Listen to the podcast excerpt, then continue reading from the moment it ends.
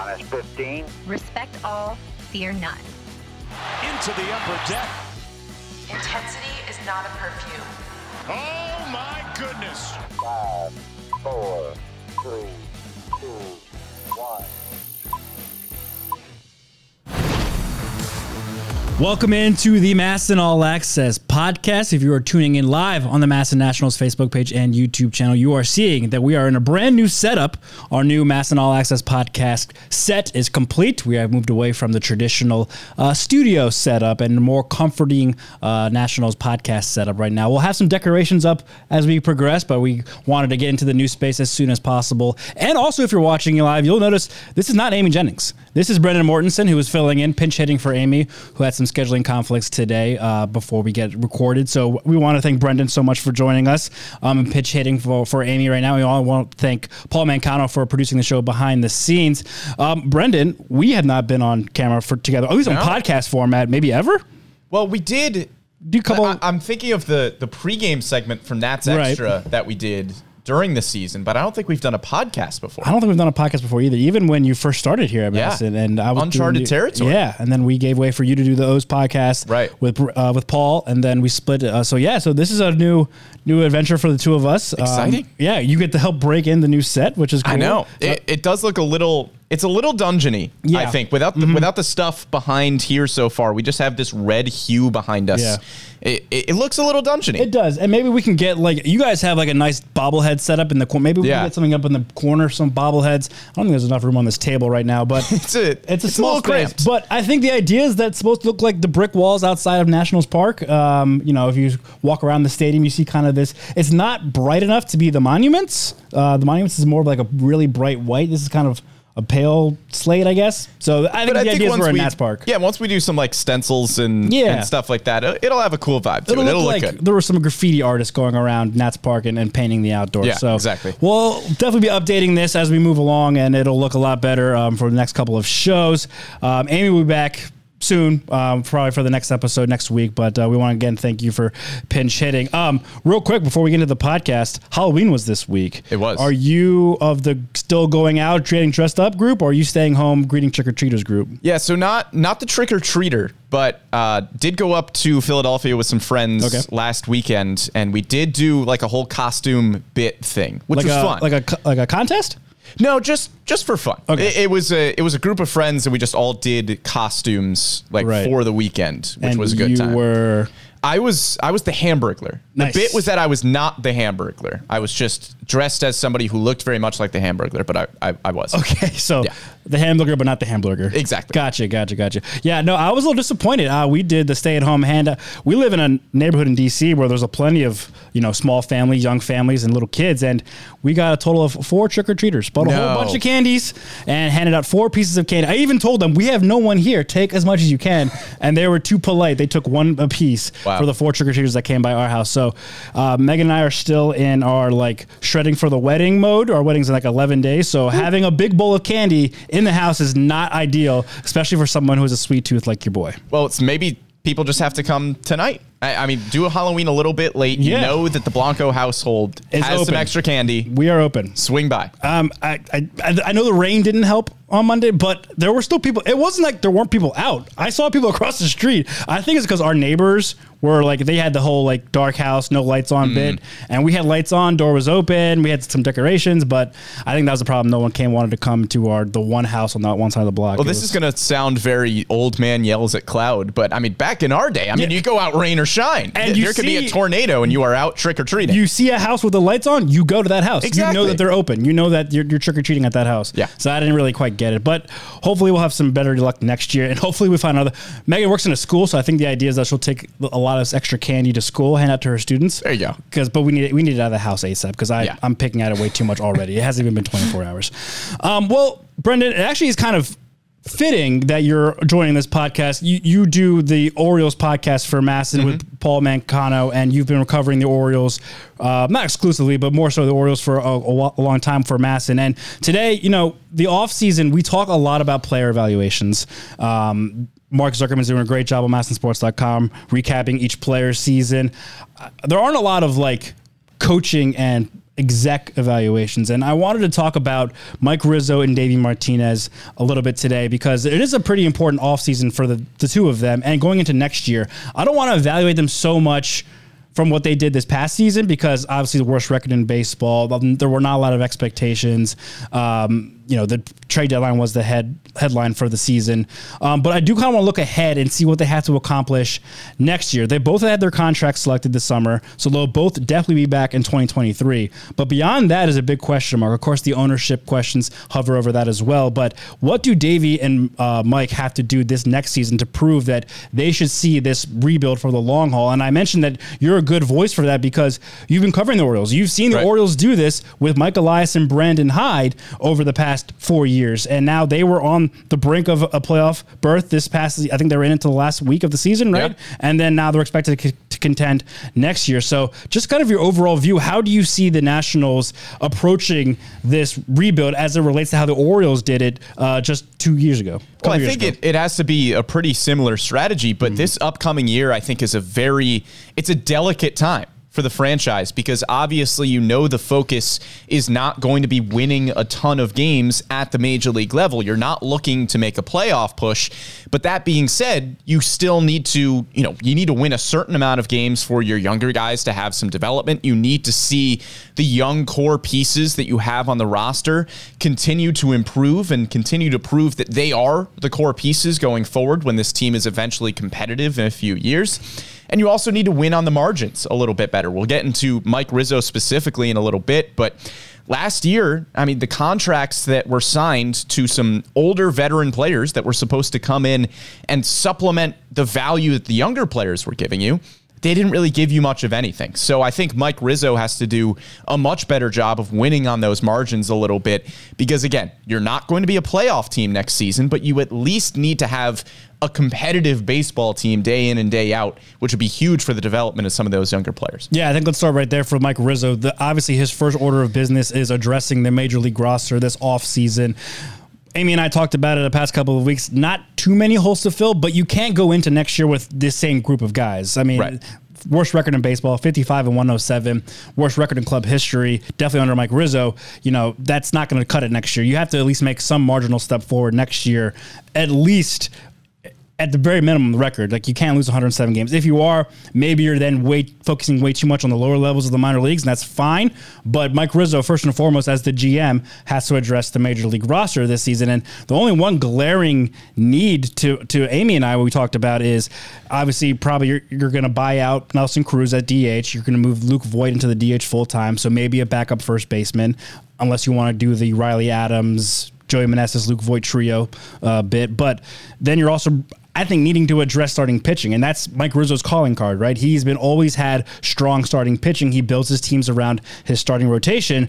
And they were one of the worst rotations, if not the worst rotation in baseball this season. Now I understand you're putting a lot of emphasis on Josiah Gray, Patrick Corbin is what he was once was. Um, you're hoping that Mackenzie Gore and Cade Cavalli are big contributors next year, but I do think he does need to address that rotation and add a some kind of power bat to this lineup next year in order to help them fill. Also, you're losing Juan Soto and Josh Bell. You're not going to have that power for the first half of the season. You can't expect Luke Voit, Joey Meneses, and unfortunately, maybe Lane Thomas to cover all that power lost by Juan Soto and Josh Bell. Yeah, and you mentioned Nelson Cruz.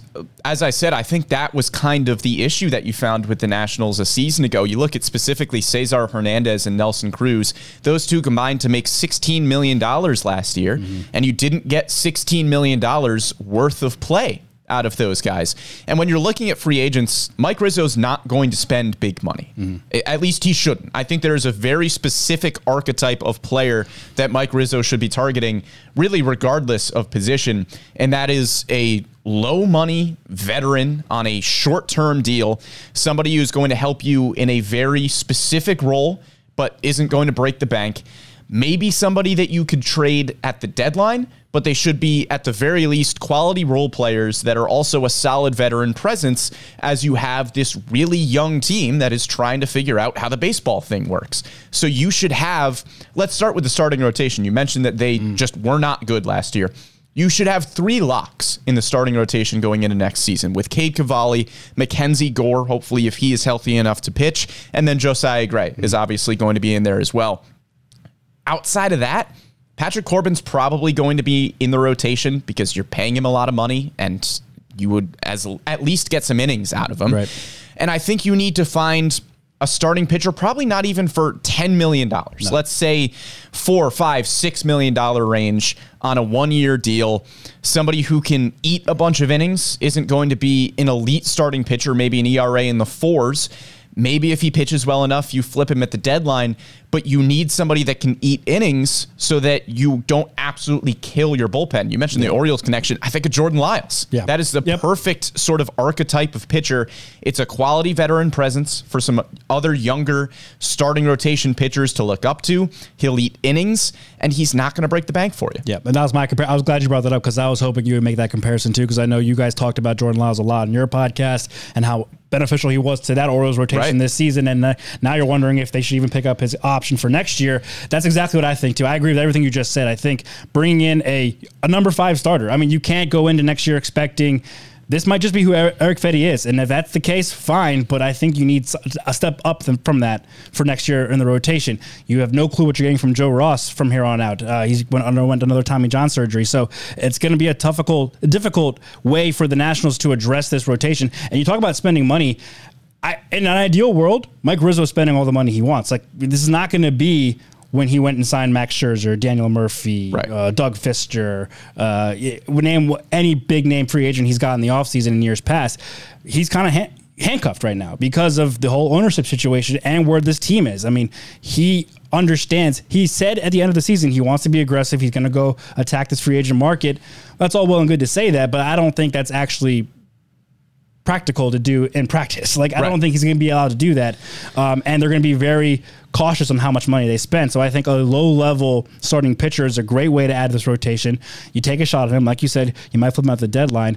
And the other way that Mike Rizzo added this rotation this past offseason was he did a really good job actually with minor league deals. He signed minor league free agents, I'm, and I'm specifically with the bullpen. I'm talking like Carl Edwards Jr., Andres Machado, Erasmo Ramirez. Ramirez ended up being their pitcher of the year. Carl Edwards Jr. was one of their best bullpen arms late in the season um, to go along with Kyle Finnegan. Those are the kind of s- signings I'm expecting a lot of Mike Rizzo. One of those, and I'm sure you've seen the Orioles do the same thing. Just bring him in on a low cost minor league deal, let him pitch and or play in uh, um, spring training, and see if they make the team. And if they do, great. Then you have a guy who can produce at a low cost, and then maybe he turns into something by the deadline. Who knows? But I think you're going to see Mike Rizzo take a lot of chances that way, as opposed to attacking the major league free agent market. Yeah, and those minor league deals, when you're bringing in a Carl Edwards Jr., worked out a heck of a lot better than giving Nelson Cruz Right. $12 million when he kind of fell off a bit this year and you couldn't even move him at the deadline. That was just pretty much dead money mm-hmm. on the roster that wasn't really helping you production wise. Towards the end of the year, Joey Meneses and Luke Voit were just better options to play at DH than Nelson Cruz was. And you can't really afford to just give out those kind of bad contracts when you're not even competing. Mm-hmm. That's a move that that said, yeah, we're taking a risk because we're making a push. And they were not making a push last year. So I wouldn't expect any sort of contract to look like Nelson Cruz. Some starters, as we keep talking about that rotation, that I looked at as potential free agents of names that made sense. Guys like Johnny Cueto, Kyle Gibson, Jordan Lyles, if the Orioles decline his option, Drew Smyly, and Ross Stripling. Guys that can just eat innings. You know what you're going to get for from them, which is an ERA probably around four, Yep. which is fine in this rotation right now. Well, that would that would have been one of the higher or Right. best ERAs in the rotation from Exactly. this past season. I mean, you have guys like Corbin with an ERA well over six, so that's not a good start, um, and that's easy to you know you can only get better from there. Um, outside of the major league roster, how does Rizzo also kind of add to this farm system? I know Mike has said many times he does not care about prospect rankings, farm system rankings, which nor should he, right? He's the general manager of a major league ball club. What does he care about trivial stuff like that? But you and I and fans can care about it because it is sort of a measuring stick to determine how well this rebuild is going. You know, and it's not an exact science, but you know, if you can go back to before the 2021 season, the Nationals had the worst ranked farm system in all of baseball for MLB pipeline. Now, flash forward to this offseason, they're 15th. They're in the middle of the pack. And that's two, two trade deadlines, two drafts, and an international signing period.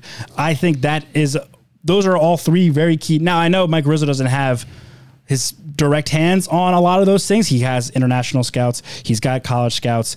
Um, maybe he's got more hand on the trade deadline. He's the one that okays all of those trades, um, and he probably has a say in the first pick, but in the later round picks, he's probably not too involved in. But those are other ways that Rizzo can add to this farm system. And if you're talking about adding top prospects, they only have four, I believe, in the top 100 right now per MLB pipeline. The Nationals do. You might add a couple more maybe via either one of those avenues, and then also hopefully get your farm system into a top 10. I think that's a sign for us and for the fans to point to and be like, okay, they are improving the way that they said they would improve. And I know Mike Rizzo doesn't like to look at prospect rankings, but I'm going to look at prospect rankings Right. because that's what That's I what have available. And when I look at the Nationals prospects, specifically in the top 30 for MLB Pipeline, you look at the first seven, eight, nine names, those are really good names. Mm-hmm. The top end of this Nationals farm system has some really talented players. I mean, Brady House is the fifth best prospect in the Nationals top 30 at this point, fourth or fifth, and he's a really good prospect. What concerns me more about the Nationals farm system is that after you get out of the top 10, you kind of go, ooh, Yeah. not really sure where the potential is coming from there. And when you look at the past few trades where the Nationals have been unloading some major league talent, they're not getting a ton of quantity. They're getting really high quality prospects. Mm-hmm. You look back and they've gotten guys like Keibert Ruiz, Josiah Gray, CJ Abrams, Robert Hassell. Those are all really high quality prospects. And those are guys that the Nationals might be able to build their team around moving forward.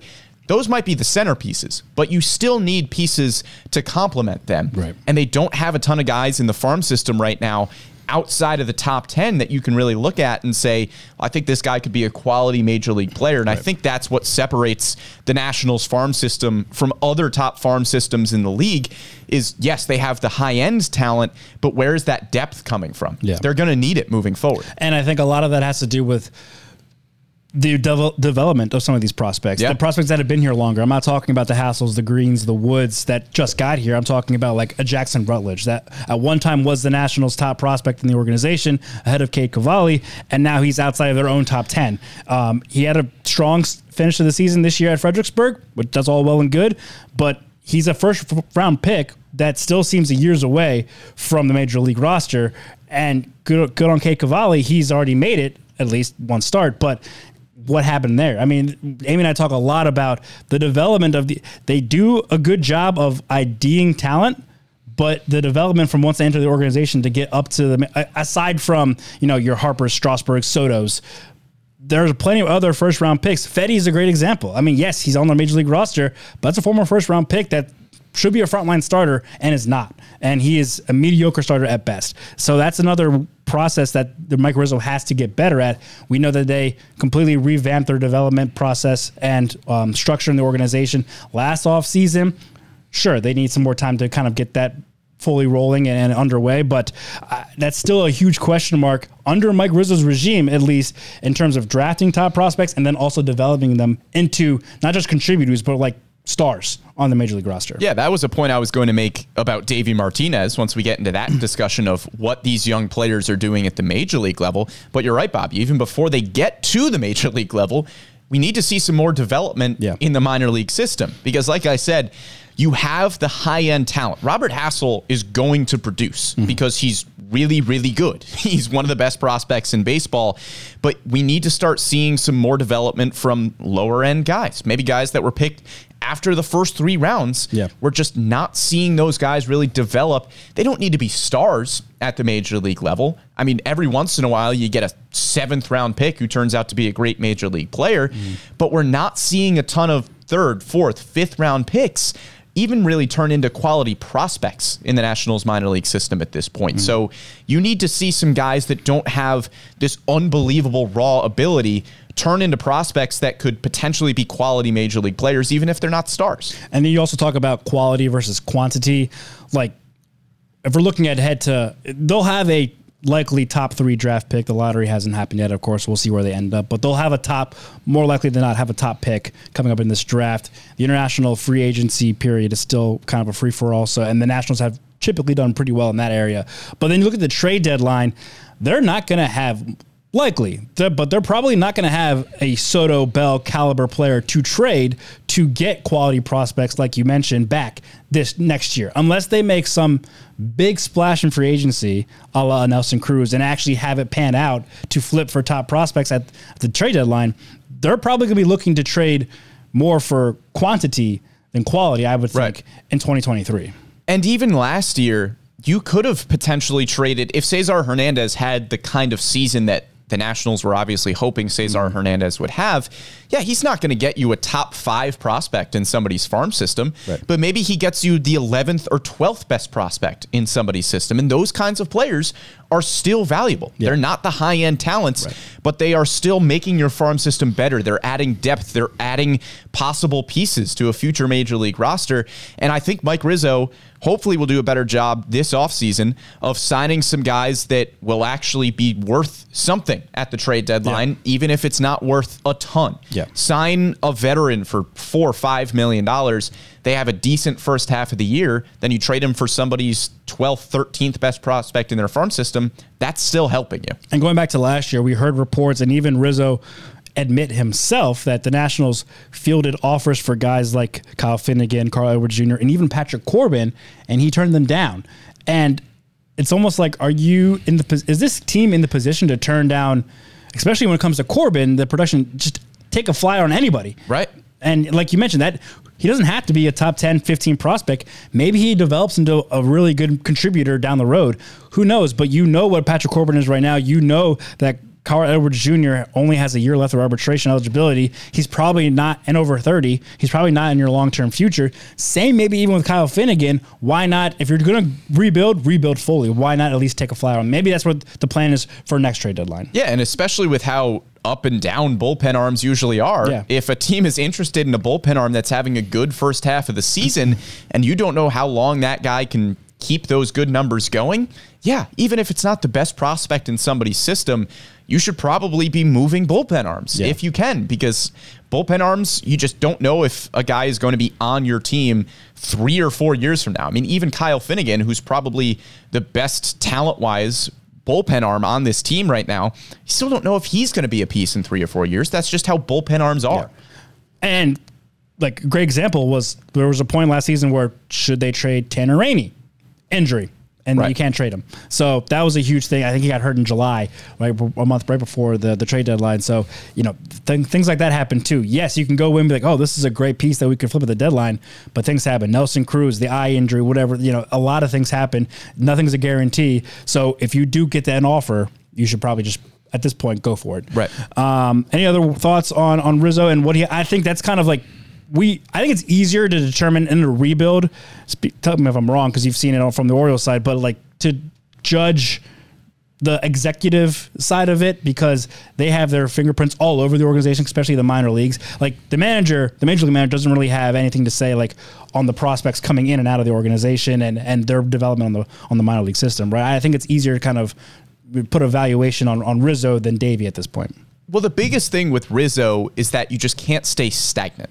We know the major league team is not going to be a playoff caliber roster this mm-hmm. year, which doesn't really matter. If you are looking to years down the future and saying, okay, this rebuild is going to take time. We are going to need time to bolster this farm system, to develop our younger core players.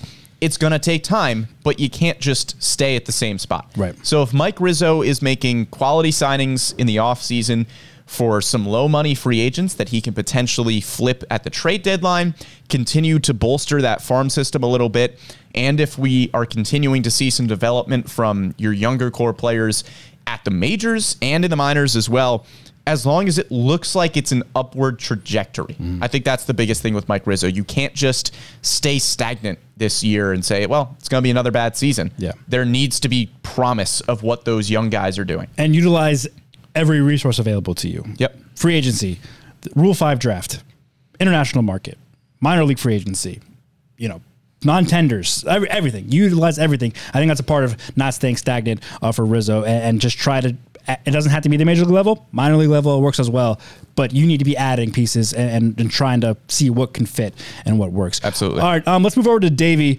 Um, and like I said, I, I think this is a harder. Oh, real quick, trivia question for you on Yeah. Rizzo. Given the Nationals' run of success, since 2012, between 2012 and 2019, what would you say the Nationals' winning percentage is under Mike Rizzo since 2009 as a manager, as a general manager? Excuse me. Ooh, that's a good question. I mean, there was obviously a long stretch where the Nats were like the kings of the NL East for a little bit. I'm going to go with 650. Since 2009, he took over in 2009 uh, uh, when Bowden retired or resigned. He is almost exactly 500. Really? Wow, I overshot him. 1,084 to 1,081. He's only three games Wow. above 500 in his tenure. Now, there's a lot of, that's bookend, right? Like Right. 09, 010, those also weren't his rosters that he put together, bad teams. They started turning over things around at 11, winning started in 12, and then the past three seasons since the World Series, 20, 21, 22, obviously were pretty bad as well. Yeah. And between 12 and, and 19, a lot of success, but it's kind of weird that he is, you think about Mike Rizzo as one of the best GMs in baseball, but as a GM, he's just about 500. yeah, I suppose those bad seasons were just really bad. I mean, and those just are- dra- dragged down the record a lot. there's there's at least 200 lost seasons right there. Right. uh, this past season and then in 09. So, but yeah, it is kind of interesting you think Huh. because you think of Rizzo of all the winning, but the whole picture kind of shows a 500 GM. Yeah. Not all his fault though. Obviously, a lot of different things happen. But let's go to Davey um, right now, who is now the longest tenured manager in Nationals history. He'll be entering his sixth season next year after his contract option was selected this past uh, this past summer. Uh, does not include Frank Robinson's time in Montreal. We're only talking about Nats from 05 to present. Um, as a manager, he is 321 to 387, a 453 winning percentage over five seasons. Now, obviously, that includes a COVID season. Um, that includes now a full season of a rebuild with 100 and, uh, 107 losses, um, and of course, a World Series run. So you have to give him credit for that.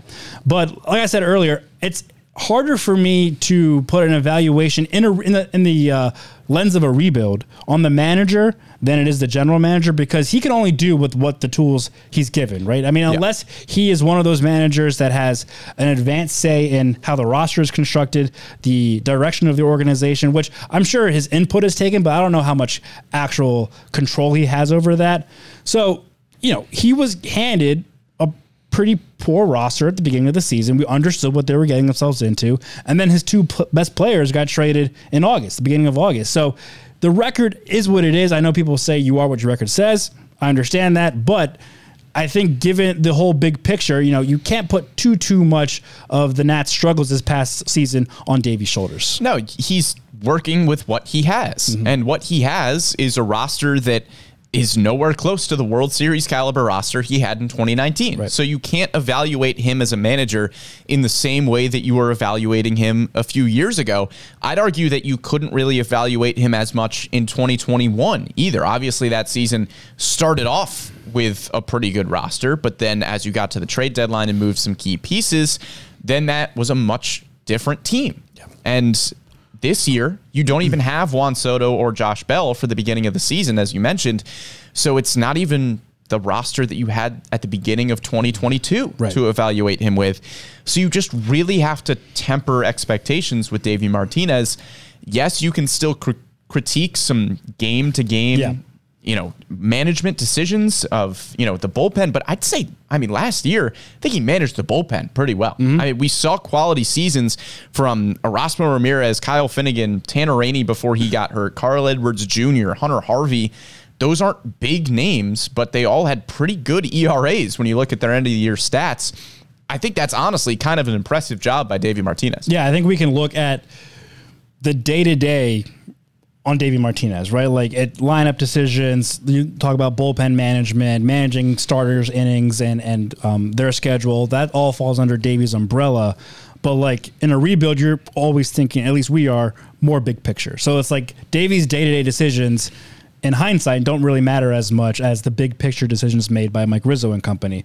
That being said, we can still kind of nitpick them. Now, I agree with you. I think he did a great job managing uh, the bull uh, the bullpen. I think he also did a pretty good job of trying to get his players in the best position to succeed. He did a lot of change. You know, we've seen managers and even maybe even Davey early on in his tenure with the Nationals, like stick to no, this guy is hitting third, this guy is hitting fourth, and be like very rigorous about it and not having any flexibility. We saw him move Luis Garcia and Lane Thomas. I- think they both almost batted in every single position in the batting order this season, trying to find some way to get them going at the plate and trying to find something different. So I think he was open. He is not not was. He is open to trying new things um, and trying to find the best situation for players to succeed. We know how much the players love him in that clubhouse. You'll be hard pressed to find any player that has gone through the Nationals clubhouse over the past five seasons who don't appreciate Davey's positivity, his candor, his honesty, and his support. I mean, he always backs his players too. Um, but his honesty too. Like he will tell you when you're doing something wrong. How many times did we see him have to have discussions with C.J. Abrams, Luis Garcia about defensive mistakes, Victor Robles over the past couple of years? So I think he's the right guy for the job in terms of he's got the right demeanor. He's clearly done it before. You know, going back in 2019, he outmanaged some of the best managers in the game Right. en route to a World Series title. So he can do the job, I, I believe. It just needs a better roster than he's been given. So here's my thing with Davey Martinez, and it's kind of a similar evaluation as how I'd look at Mike Rizzo, and that is, is there an upward trajectory? Mm-hmm. Right now, this Nationals roster, as it's constructed, you have some young core pieces that you are hoping are going to be centerpieces when this team is competitive, mm-hmm. and then you have whatever Mike Rizzo gives you on the margins of some veteran players that you're probably going to add in free agency or trades or whatever it might be. My concern with Davey Martinez and the coaching staff kind of boils down to honestly a few players. Victor Robles, Carter Kieboom, and kind of what we saw last year from Josiah Gray. And not those players specifically looking at their performance, but what it indicates about what Davey Martinez and this coaching staff is able to do. And I'll use Victor Robles as the first example. He is incredibly, incredibly toolsy. Mm-hmm. We saw how good he was his rookie season he kind of seems to have gotten worse. He has not really shown him much improvement at the plate. He is solid defensively. I mean, he's a gold glove finalist and he makes some incredibly flashy plays, but we've seen Victor Robles just just kind of do some dumb things on the baseball field, Yeah. playing center field defensively. And using him as the example, it's concerning that Victor Robles has not gotten better. Yeah. And you can make the argument that that's just a Victor Robles problem, that he hasn't developed the way that he should, whether he's not, you know, putting in the work, whatever it might be. I'm not going to make any claims about Victor Robles, but you can't have that happen Yeah. with these young pieces on the roster right now. Yeah. You can't see CJ Abrams not get better. You can't see Keibert Ruiz not get better. And I'm concerned with what we saw last year from Victor Robles not improving, from Josiah Gray having some really big struggles mm-hmm. last season with the walk numbers, the home run numbers. That's concerning. We can't see those young pieces continue to do that. Right. And I, just to play devil's advocate, my question then is how much how much does that fall directly on Davey Martinez? Yeah, I think that's the question. I, I think like I've I've always kind of thought that baseball managers have the least direct impact on coaching than any other head coach per se in major sports. You, know, Sure. you think about NFL for football, you have a full week of practice where the head coach can can do things. You have basketball, you have a handful of days in between games. Same with hockey, smaller roster sizes as well. Baseball, it's every single day. The manager has so many other things to do in terms of putting lineups together, uh, pitching schedules, who's available out of the bullpen, injury reports, minor league report, all everything. I'm not saying Davey can't do those things. I'm just saying outside of spring training, I don't think he's very hands on on the day to day coaching of some of these guys. He's not. He is hands on. I, I, we see him interact with players every single day. He's batting practice, etc. Right. He's definitely coaching, but I don't know how much an, any baseball manager actually has direct coaching line. So does that fall on Davey Martinez in the sense that he's not coaching up Victor Robles enough, or does that fall on the people that Davey hired to coach up David uh, Victor Robles? Yeah, so that's my question for you. I, I'm not trying to pin no, everything I on. Davey Martinez, Right. but my question for you then, Bobby, is let's say let's use the Victor Robles example and his struggles at the plate.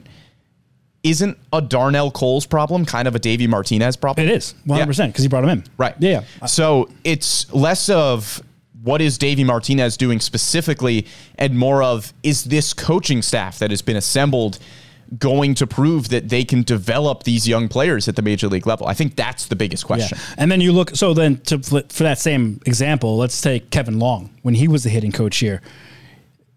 Juan Soto had some of the best seasons he'd ever had um, under Kevin Long.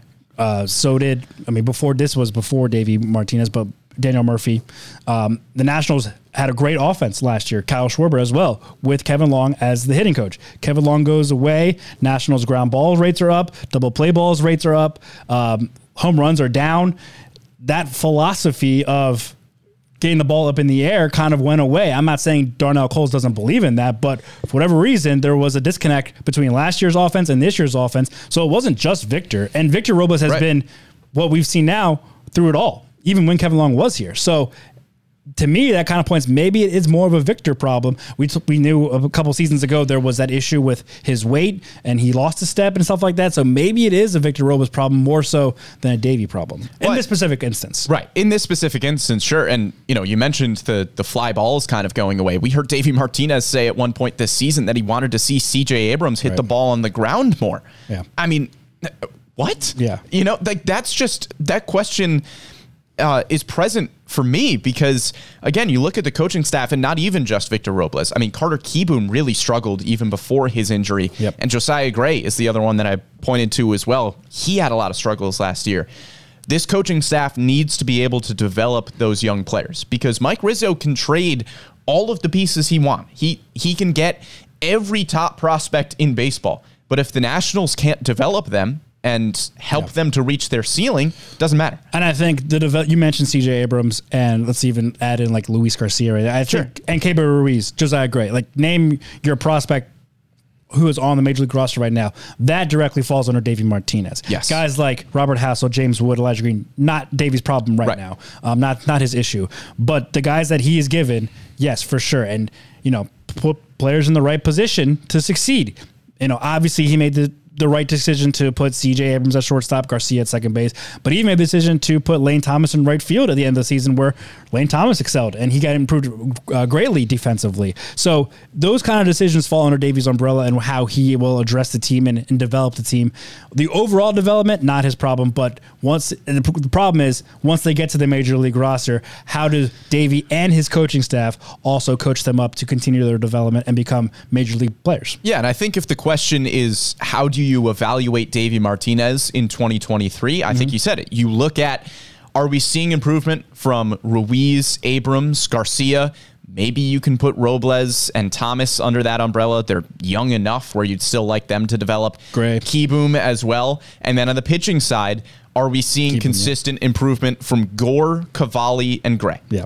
That's how I'm going to evaluate David Martinez. Not are these young players all of a sudden stars? Are they helping you towards a playoff push? Yeah. But are we seeing them get better from April to July? So are you looking more at, at are, you- are you looking more at that overall than like the record? What if their record improves just slightly? I mean, I'm not saying they're going to win 20 more games than they did last year, but what if the mm-hmm. record improves, lose closer to just 100 games or even less, but you don't see significant strides from those other? What does that say to you? Then? I'd rather see the strides. Yeah. I, I don't think the This record long term. I don't think the record matters. Yeah, no, This year, I mean, obviously, you would like to not have the worst record in baseball by five games. That would be great, and I think a lot of that falls on Mike Rizzo of, as we said before, trying to win on the margins a little bit more, trying to find quality veteran pieces that are helping you. I don't care about the record. Yeah. I want to see the young guys make strides because when the Nationals are back in the position to sign big free agents, to make big trades, to make a playoff push, those young guys need to be there. And I think, I think just in that case, if the Nationals do, I mean, you just named like a third of the roster and also big key guys. So if they do make improvements uh, via the record, The team will get better. those probably guys have probably had good seasons Right. and, made different strides. Um, all right, just so I had a since I had a trivia question for Rizzo, here's one for Davey for you. Ooh. What do you think his managerial challenge percentage is? like percentage of challenges that he's won. He's won, yes. man. I, I And think I did not give you any preparation for this. So it might be no. I, I'm trying to remember.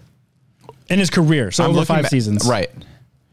I'm gonna give him a seventy percent. Oh, little little high, fifty-two point two. Oh, I, am overshooting these guys. I'm really you're giving them a the benefit of the doubt here. Yeah. yeah. I would have actually guessed lower. I don't know why I feel like Davey loses a lot of challenges. I thought feel he like was good this year. he on was. challenges. I think you, I don't have it right in front of me. Maybe maybe I'm just Um, recency bias on but- the Davey Martinez challenges. But I think of things like all those ridiculous rules of running down the first baseline that they always get overturned.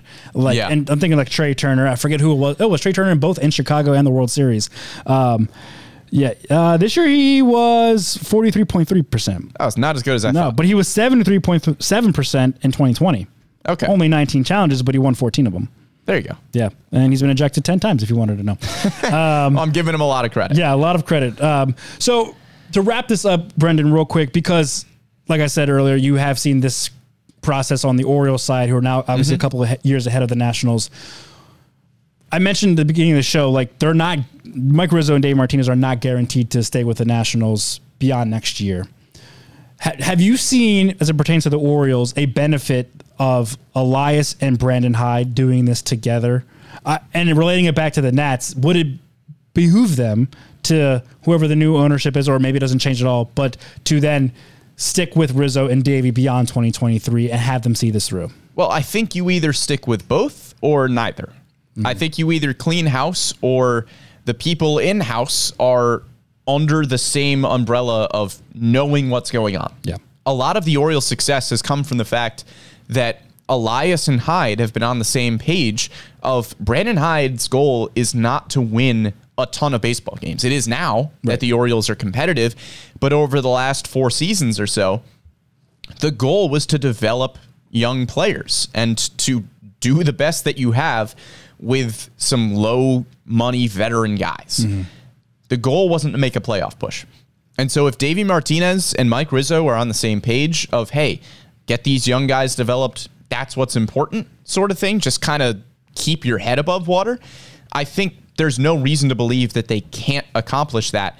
But I also think it's possible that the Nationals could just say, "Hey, let's let's clean house. We got to revamp a lot of different things, and let's just do that with an entire new regime." Yeah. I my, my only argument to not doing that is then why did you let Rizzo and Davey do these past two trade deadlines? I Yep. mean, those were franchise altering moves the past two seasons.